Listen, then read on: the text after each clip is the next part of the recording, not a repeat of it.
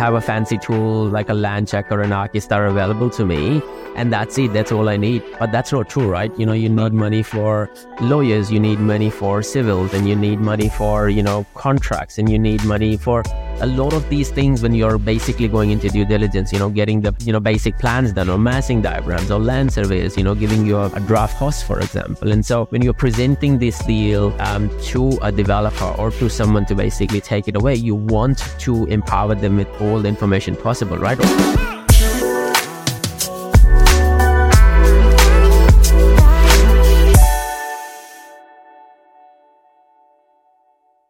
Hello and welcome to Help Me Buy Property podcast. Today's podcast is all about the world of property options. Now, before I go into a lot more detail, let me introduce my co-host today, Mulisa from Mosros Property. Mulisa, how are you today? I'm Brett Moss. How are you doing today? I am awesome, brother. Thank you for becoming part of the podcast or Help Me Buy Property podcast today. Let's kick off. So, I am excited about this podcast because option contracts is something that has never worked for me in itself. And, and we have had so many chats in relation to the option contracts and how, you know, they basically work in today's time and world. Where I want to today start is basically take a step back and basically start off with who were you before you know you were the option contract expert. You know let's start off the young Mulisa story. Okay. So we originally i come from zimbabwe. So i come from a great family mother and father. I've got four siblings all together. So we moved here 2005 at the time, I was about 13, 12 years old. So I came here very good at school, academics, that was my kind of things. And uh, I've always loved the construction is space. Because when we were younger, we built our own house by hand. So we build it slowly while living in the house. So with that, yeah, with my parents would build the house slowly, living in this room, we'll build another room. Wow. And so on. So when I finished college, I did, I went for my building construction management, my class C license. And while I was doing that, I was still working in construction, building swimming pools and working for other builders as well. So I've always been in that space. And while I was studying, I came across the call option agreements through through a friend of mine, an old colleague. So I used discussing this these call option agreements, but it wasn't something that I was that familiar with. So I kind of just left it on the back of my head and I kept working. And then one day later night I'm scrolling. What work were you doing, Mulisa? So let's open up there. You know, so were you working in the construction space, you know, building swimming pools and running your own business, or were you working for someone at that time? No, I was working. I was really a laborer at the time, so I'd work for different companies, but the longest company I worked for was CCP, Capital Country Pools in Canberra. So we used to build swimming pools, but I also used to do a lot of laboring work, a lot of steel fixing, concreting, for different, nice. yeah, for different other companies. Hardcore labor. Wow. Yes. So I quickly realized it's a lot of physical work. and it's something I don't want to be doing to my late years, you know. So yes. I try to go for my builder's license. And yes, as I said, in that time I came across someone who informed me about call option agreements, but they were using them in a different way than we're using them. But it's something that I just kept in the back of my head. So while I'm working for the swimming pool company, I'm laying in bed one night, you know, and I'm always looking for opportunities so I can start my own business. And at the time, I was also doing some vending. I was tr- trying to do a vending machine business, trailer hire business at the same time. So I was only just starting to the business side. And scrolling late at night, I come across call options course. And the the, the, the word, you know, it, it, it, I went, oh, I've heard about these call options before. So I started digging deeper into it. I done a course with Mark Rolton. Uh, so there was a three day boot camp or so. And did you meet him in person? No, no, no, no, no. So we uh, done it online. I didn't get to meet him in person. So yeah, so I, I done the course and I loved it. You know, how long ago was this? So this was in 2019, like so just before COVID or just during COVID. Yeah, probably just uh, during COVID when it when it was started. So this is late 2019, I believe. Yeah, it, it just lit a fire in me, mainly because it, like when the other fellow told me about it, I sort of looked into it, but I didn't see much of it, and uh, I, it just wasn't familiar with it. There wasn't much information about it out there, so I just didn't pursue it as such. But once I learned properly about it and I got in depth with it, I went, "This is beautiful." Yeah, but it, this is just an amazing tool that could be yeah. used. There's so many different things. And not for one thing, it can be implemented in so many different ways with so many different strategies and structures to it. Definitely.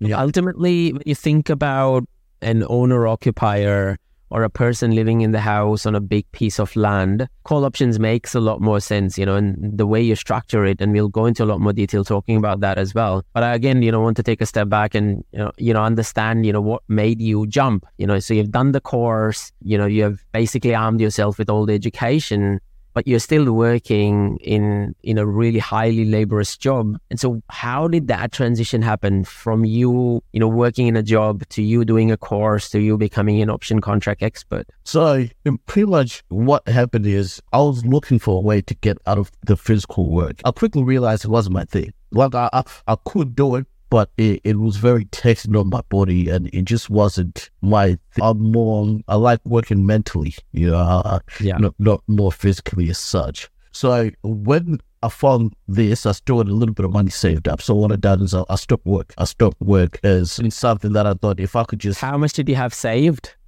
it, it wasn't much. We're, we're, to, we're talking thousands, like you, you were talking less than 10,000. Yeah. Wow. Yeah. So, but at the time, I, I was living in my mother's house. So I was living with my mother, my father. So I didn't have to pay rent. rent yeah. Yeah. So I had a bit of leeway to get things moving. So yeah, quickly when I started, you know, I, I was very green, especially into the industry. I, I, didn't know many people, and I'm not. I, as I said, because I was a construction guy. I wasn't someone who deals and contracts, and so all this type of stuff was completely new to me. You know, so it, it, took a bit of time. It took the right people coming across and helping me. So, when, so after I've done the course, obviously, I went. My mind just went crazy. So I've started looking for these properties. So I started off in Canberra, looking, looking, looking, looking. Took about eight months to get my first property. But in, in between there,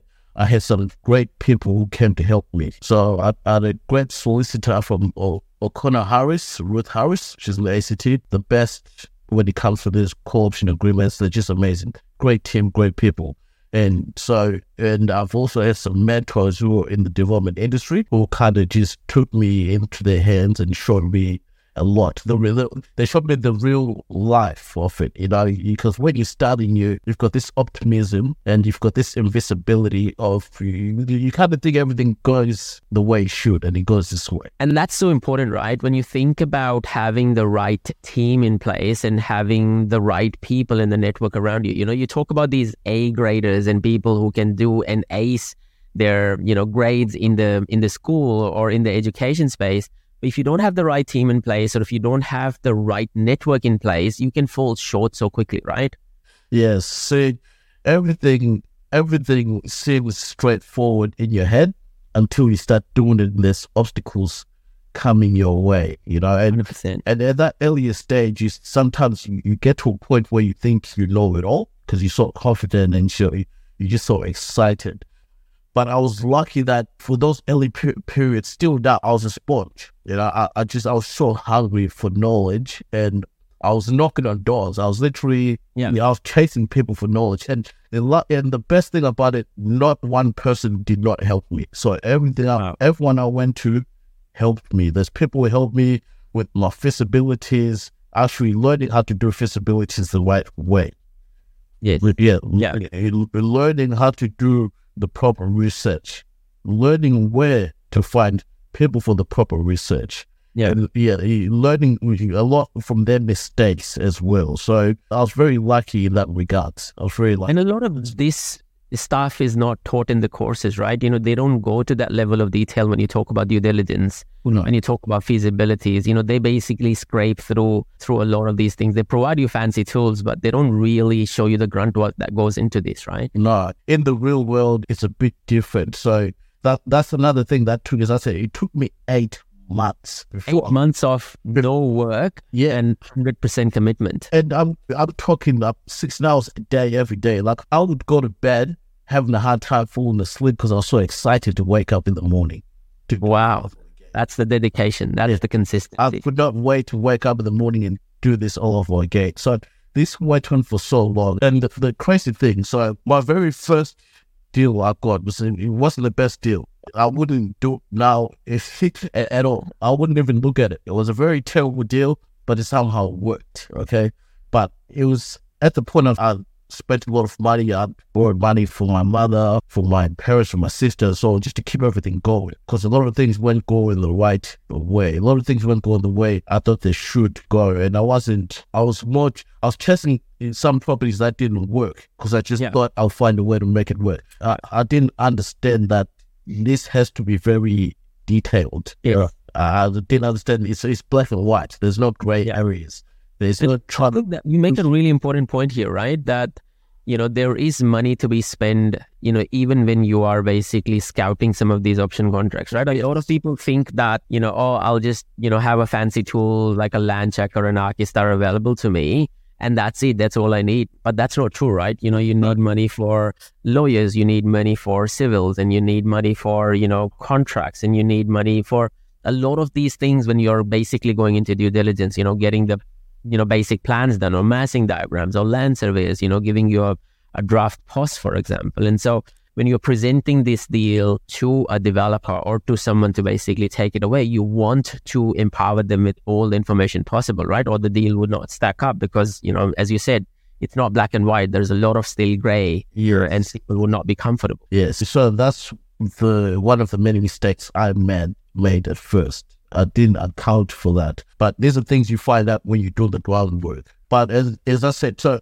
at the time when the first deal came, I was already in debt. Like I, I was either I either had to go back to work and to save up enough money, get a loan, pay the debts off back, and do Which it. talking about. Uh, I'm talking about a good, let's say, a good fifty, sixty thousand dollar debt at the time. Wow. Yeah, you know, so it, it, it was a bit of debt. So, but this deal saved me. So, this deal was only under, let's say, it was on a 28 day call option agreement. So, Yeah. very quick. You know, quick. very- but at the time, the market was was hot. Like, uh, it, it felt like anything that goes on the market was selling in a week. Anything. So, Yeah. I've got the, this property, put out a close 28 day call option agreement, try to sell it to the database and so on, which was small at the time.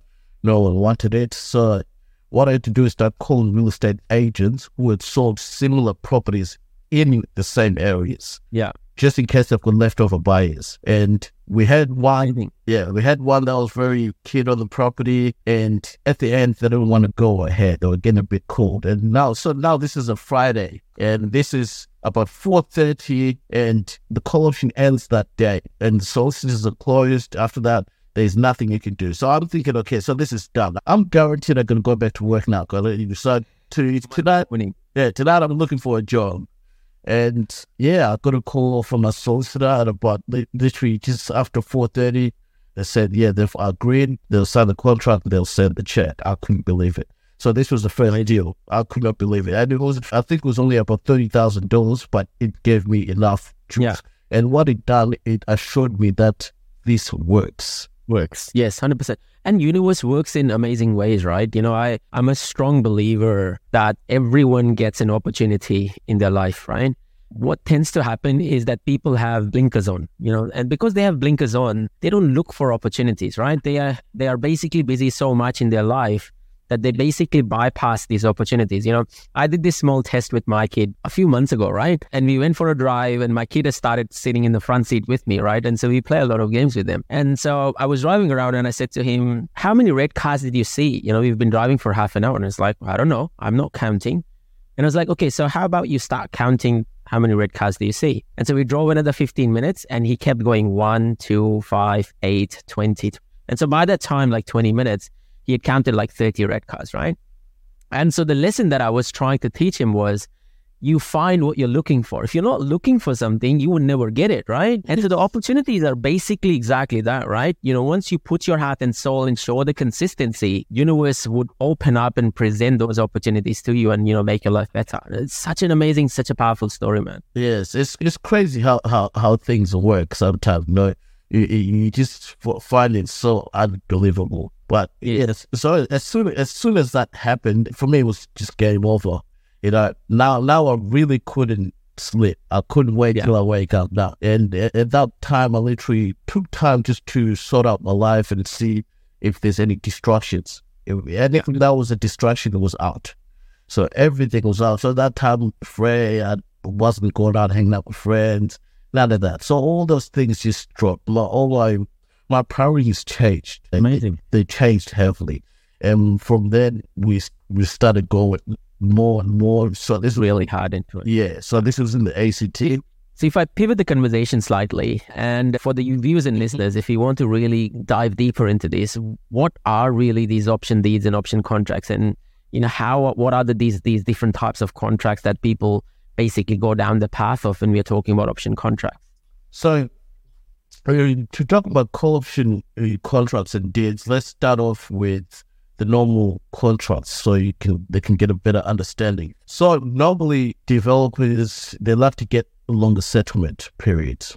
So they like to get a due diligence period, which gives them enough time to dig into the property. But they might, it depends on the terms, they might lose the deposit. If it's a 10% deposit, they'll be liable for that. If it's a longer settlement, they'll be liable for the 10% deposit. So with this type of properties, we rather utilize a call option agreement. So call option agreements give us time. So really what it's a tool that gives you time prior exchanging into a contract. So it is still legally binding, but it gives the buyer the opportunity to pull out without incurring taxes and having to pay a deposit. And so that's a call option agreement. And then there's also a put and call option agreement. So a put and call option agreement is different as if you take a stop there, Mulisa. So when you're calling the option, the right to call basically sits with the purchaser. That right? Yes. So if it's a call option agreement, the right sits with the purchaser to call and move forward or to back out. But a put and call means that the vendor can enforce you to purchase the property. So for me, put and call option agreements are, are not something I never utilize it. And I don't think it's something I would utilize because when it comes to these development properties, as we know, there's a lot that could go wrong. So every your job is to find out if the property is worth what you're paying for and it works. Otherwise, if you're doing 50 due diligences a year, you're paying a lot of deposits. Yeah. Yes. And it's important for viewers and listeners to understand that, you know, the option contracts also works because it's not also the time, but you're paying a premium or slightly premium for the property or, or an option fees with the property because you can, right? Because there is enough profit margins in the deal for you to basically go out there. And so you're creating typically a win-win scenario at both ends, right? The purchaser is happy because they're getting a lot of time on hand uh, and they're not basically, you know, legally abiding to the liabilities. So they're legally abiding to the contract, but they're not legally abiding to the liabilities. They can pull out if the deal doesn't work, right?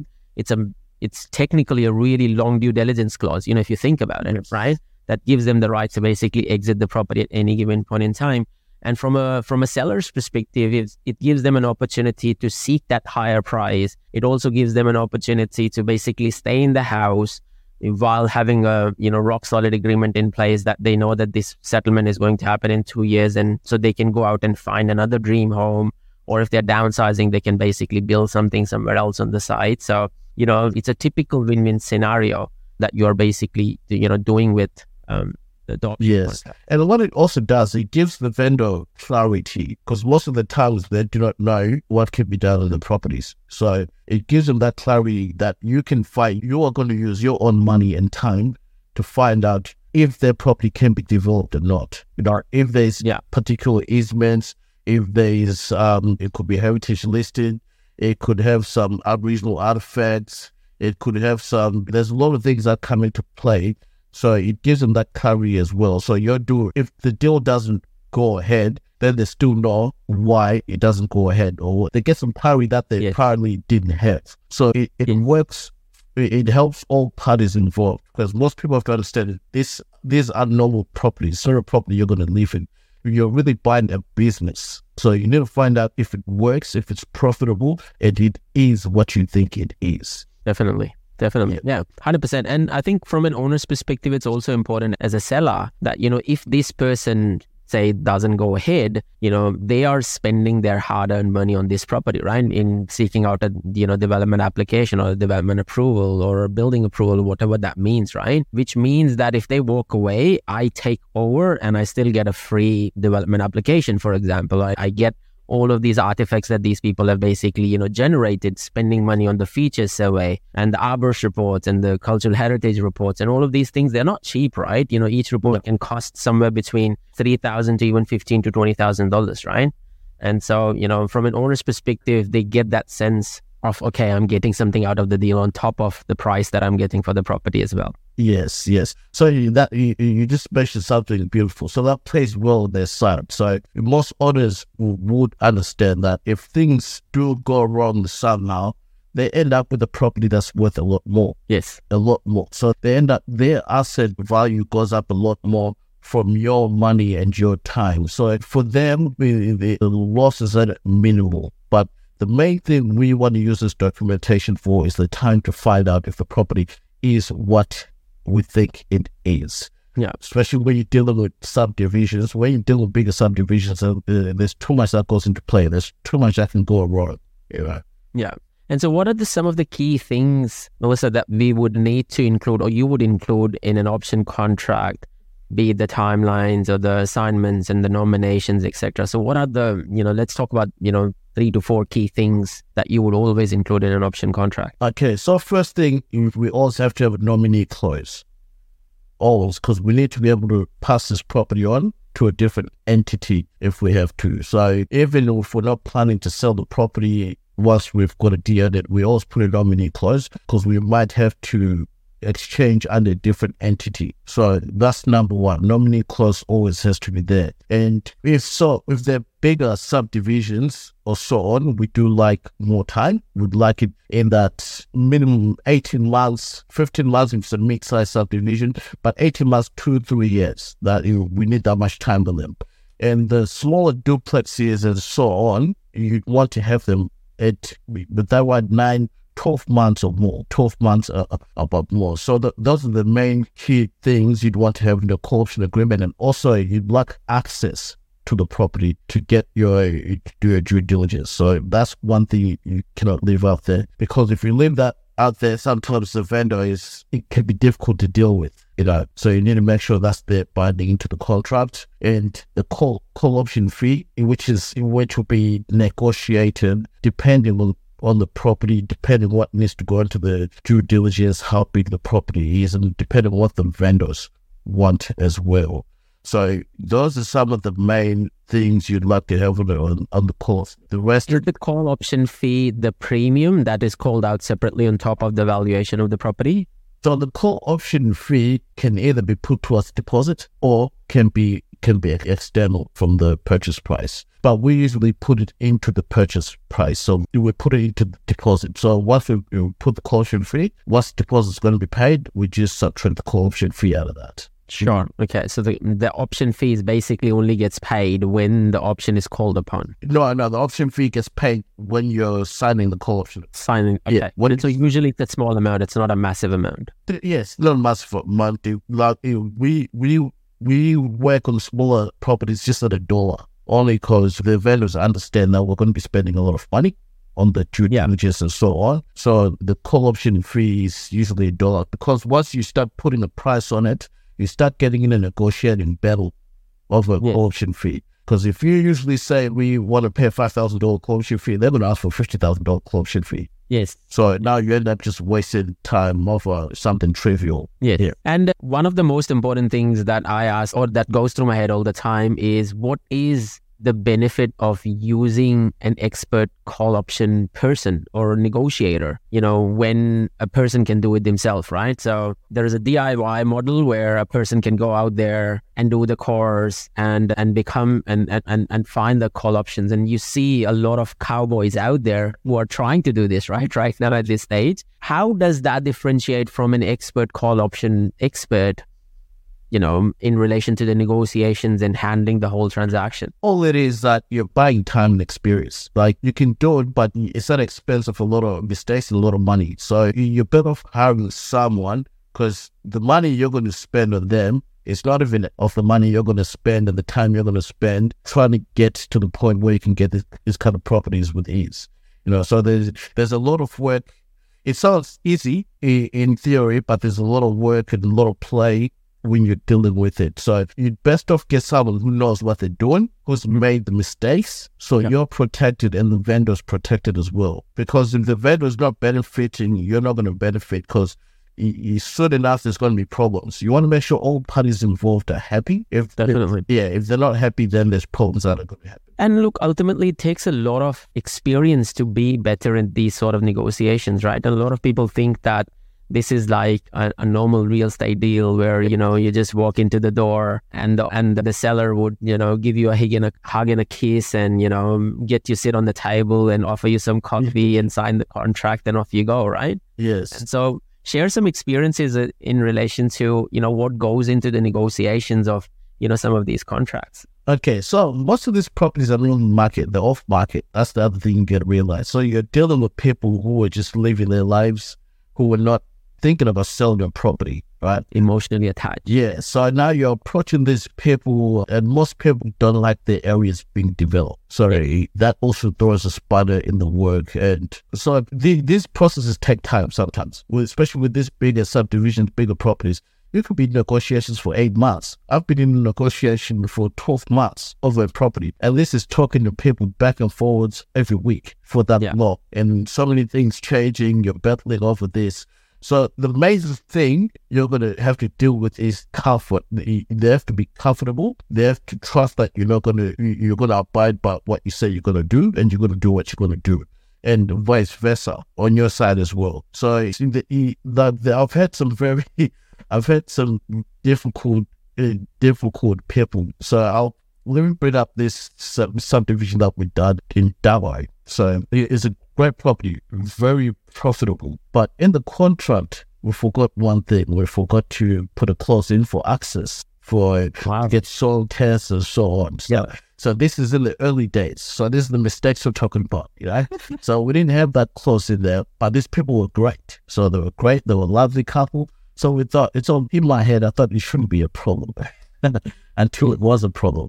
Yeah. So now what we start trying to get consultants to go in there. Now they're worried about the garden. They think we're going to topple the garden over. And their solicitors tell them, don't let them in because they're going to start digging. So, it, and they're not familiar with the process. So they think we're getting boots on the ground to start knocking the house down and stuff. doing all this, you know?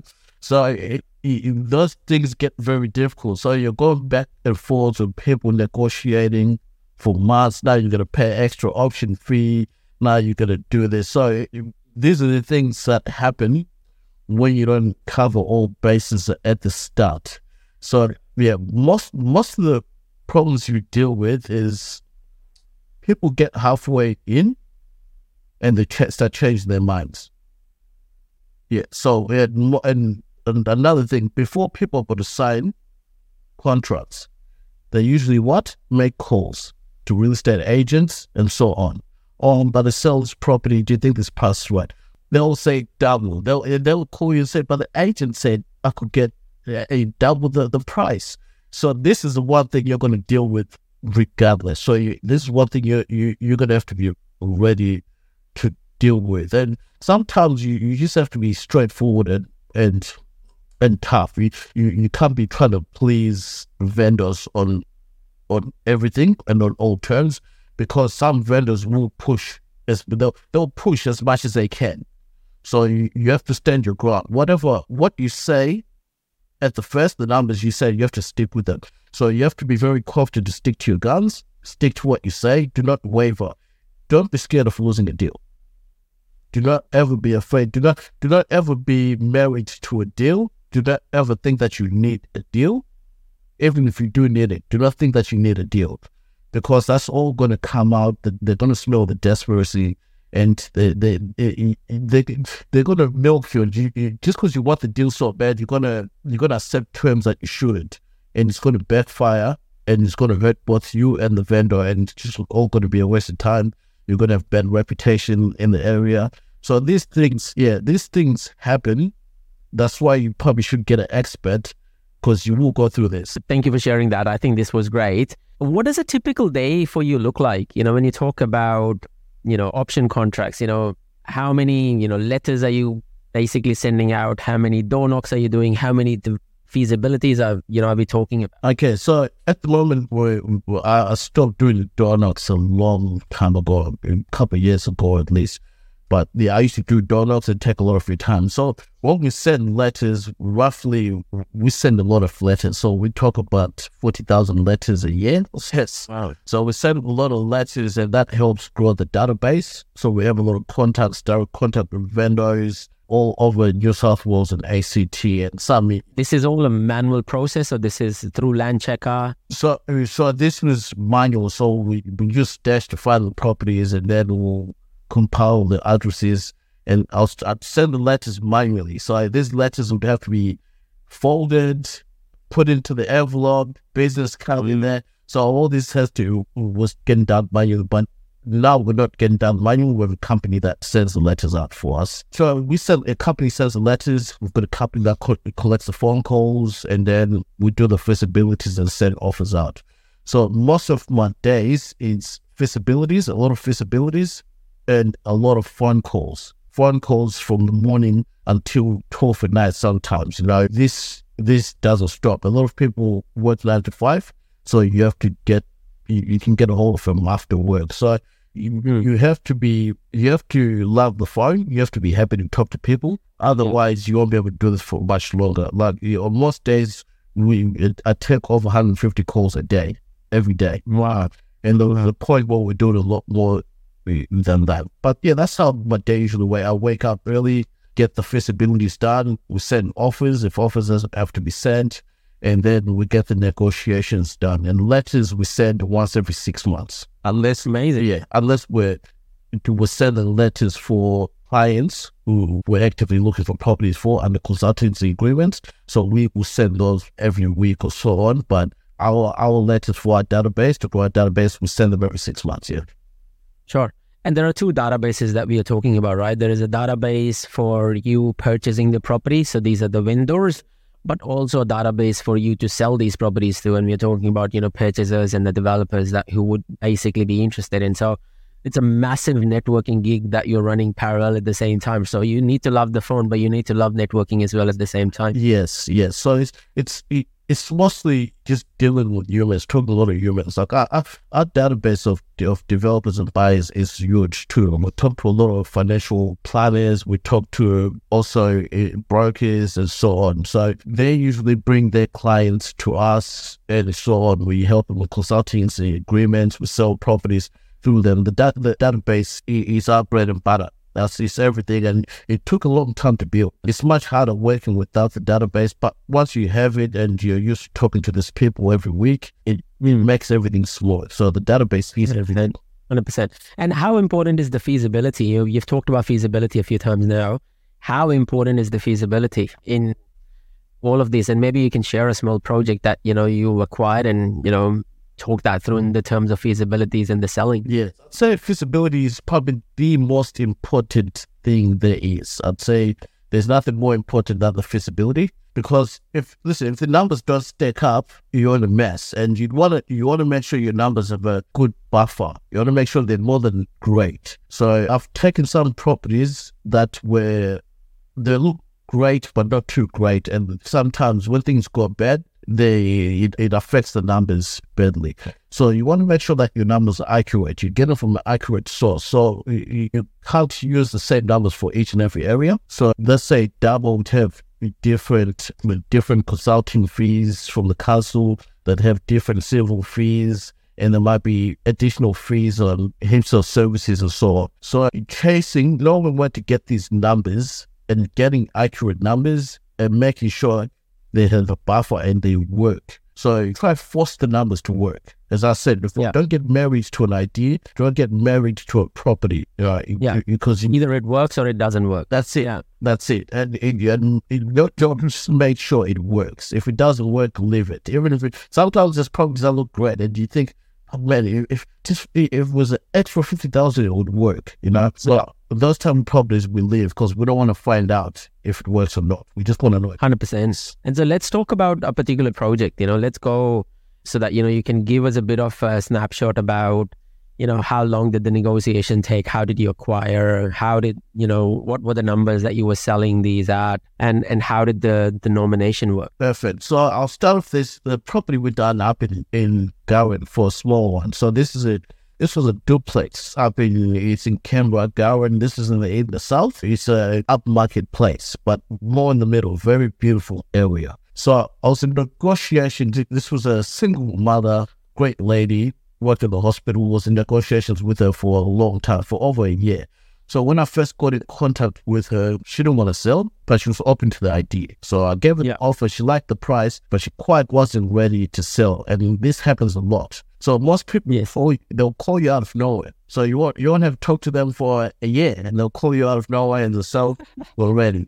So that's the great thing of having the database. They'll call you and they'll let you know they're ready. So, so she's called Yes. after a year or so, and then we we agreed agreed on the same price, when the market had went up, so it gave that bit of room to Yeah. give her even a better offer. So gave her a better offer. This was a beautiful property. Have, was going to sell quick, so it was only under twenty. I believe it was a twenty-eight day call option agreement. What price point? This property was at 1.6, I believe, and the pre, I think, I believe, let me have a look. I think the number is probably around 21% profit investment, but we, which is in that area is the very upmarket properties. So your end product is very expensive and they sell quick. It's right next to the, the main Canberra hospital. So a lot of doctors and so on live in that area and it's in the best place of that area.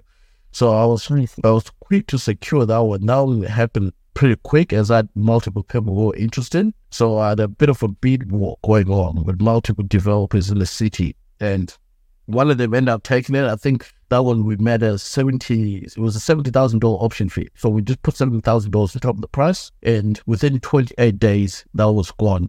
And I believe the DA has been launched now and the property will be getting built soon. So that was one of the smaller duplexes we do in Canberra. And What sort of margins are we talking about? Well, this one, was 20%, 21, 22%. Yeah. So, but what I'm trying to say with this small properties, they're quick. So they're quick, they're quick to secure. There's no much, there's due diligence involved, but there's not much involved compared to the bigger ones. So this was very quick. Yes.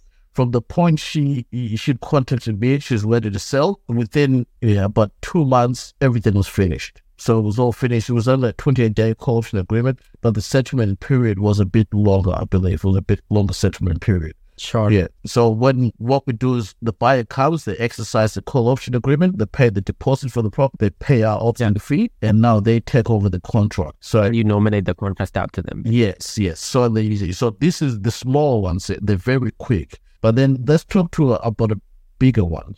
So, so let's talk about the bigger subdivisions. Now, this is where things are taking time. Uh, a little where a little homework and little money starts getting spent. Okay, so there's one in Dubbo, 28 R no road in Dubbo. So it's got a DA it now to be approved. Beautiful property, absolutely, absolutely amazing deal, and beautiful owners as well. So when we got this property, when I got this property initially, I believe it was 2021 maybe early 2022, under two-year call option agreement. And this property is right next to a development that was getting done. So the services were right there. It was in a great area. And the market price was a bit lowish at the time, wasn't too high. So we secured the negotiations took, I'd say, eight months or so, a lot of back and forth, a lot of back and forth with these big properties because we also have to be sure of the numbers. And I'd like at least 40% profit margins on these bigger ones. because there's a lot of errors that can happen. So uh, at least 40%. So we secure that one under 24 month call option agreement. And as soon as you secure it, you start spending a lot of money. With the bigger subdivisions, the like the one in Dubbo. So there's a, a, beautiful property in Dubbo that was secured. This property is right next to a, another subdivision, a big, much bigger subdivision that's been getting done stage by stage for the last five years or so. So negotiations took about eight months on this property, a lot of back and forth, a lot of back and forth until we got to a great agreement. And I was under a 24 month call option agreement.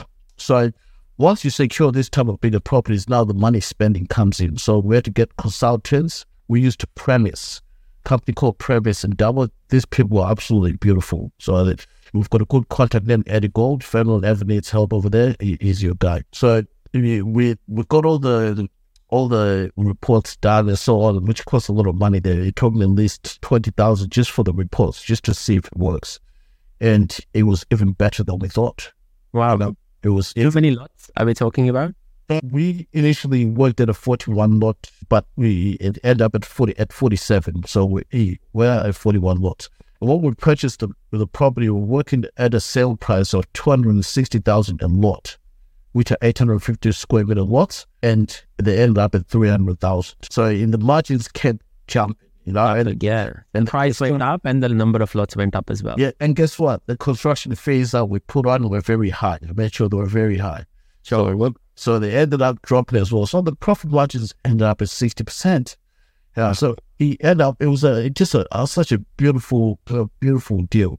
So once we had all that packaged together, then we start. We approached the buyers, and so this one was a whole wall. So there was buyers coming left, right, and center, left, right, and center and I ended up selling is selling it to a partner of mine, which is a friend. So he got a good price on it. So we had we made about hundred fifty thousand dollars fee on that one, and the, yeah. it's such a beautiful property. Uh, all parties involved were very happy, and they end up getting more more money than they thought they would get on the deal. So it's a very very beautiful deal. That one was one of the best. But just to show from start to finish on that one, from starting negotiations to getting yeah. paid we're talking about a year. Wow. And what were some of the key takeaways in that negotiation that, you know, that you will never repeat or, you know, some of the learnings that came out of that negotiation? Okay. So this is the property where we didn't put a clause to get access.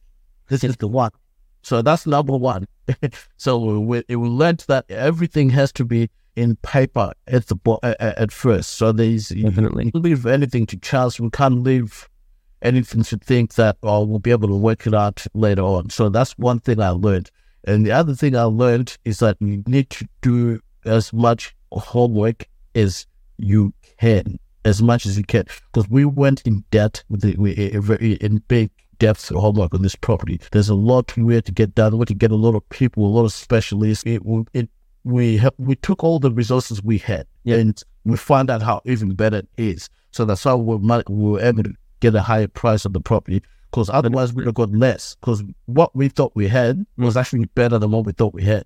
Yeah. So we, yeah, so we we end up finding out how good it is, and we got even more money than anticipated. So the main takeaway from it is to you cannot leave any stones unturned, Amazing. and you cannot you cannot leave room for errors and for things to go wrong because they most likely will if you leave that room. And so if I take our conversation, you know, to the climax and the close, you're running a successful business, you know, you're growing your business, you know, the business has been growing, you know, quite number of folds now.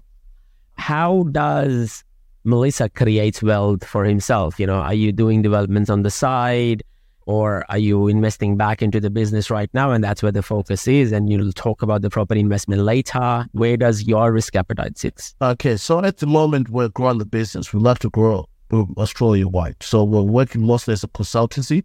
So a lot of people would need properties to develop, would need help structuring deals and so on, oh, and finding these properties. A lot of these people come to us. So that's what we do mainly. So we help people secure properties that can be developed. And that's what we, keep putting the money into that to grow it and growing it. But we also do take some profits on the side to do our own deals in the future. So what we in by the end of this year, what we will be doing is getting out a more or more of my own projects that I'll be using some of the files here to get the DAs done and so on. And amazing. And flip. my main aim for the next five years is get these properties, get them DA approved, and get the investors on board, and then develop them ourselves. So that's my main aim: is bringing some parties together to get these developments done. Amazing. yes. So that's my main aim for the, the next five years. And really pleasant to see you grow, my friend. For the viewers and listeners, where can they find you? So, you know, give a quick shout out to your Facebook page, your website, you know, your phone number so that people can actually reach out to you. Yes. So you can go Google search Mosros Property. You can go on on Instagram, Mosros Property, or just give us a call on 0402 048022 or if you can always email sales at mosrosproperty.com or info at mosrosproperty.com.au. So always happy to help anyone who needs properties in New South Wales to develop duplexes, subdivisions in ACT. We're happy to help. Perfect. And look, I mean, if you can't, if you didn't get the names, the links would be shared in the content as well, or you can reach out to my profile or, or some of my team, and they'll be happy, happy to basically redirect you and back to Mulisa. Thank you for Mulisa for joining us today. This was amazing. This was awesome. Thank you for sharing so much love and so much information in relation to option contracts. It is a world of ambiguity out there, and of course, you know there is so much stuff that we haven't talked about. So I'm sure that you know we'll bring you out again and talk into a lot more detail, going into a lot more detail in relation to due diligence and some of the milestones and some of the the, key triggers that are there in the in the feasibilities that you know you need to be careful of and you're spending money on these properties as well yeah thank you very much and also i'd like to say thank you for having me here and i love what you're doing. I love watching you grow as well. So it's very beautiful to be part of your journey as well. 100% it's a big ipg family. Thank you for the listeners. Stay kind be kind keep smiling keep investing. This is Moss checking out adios. Bye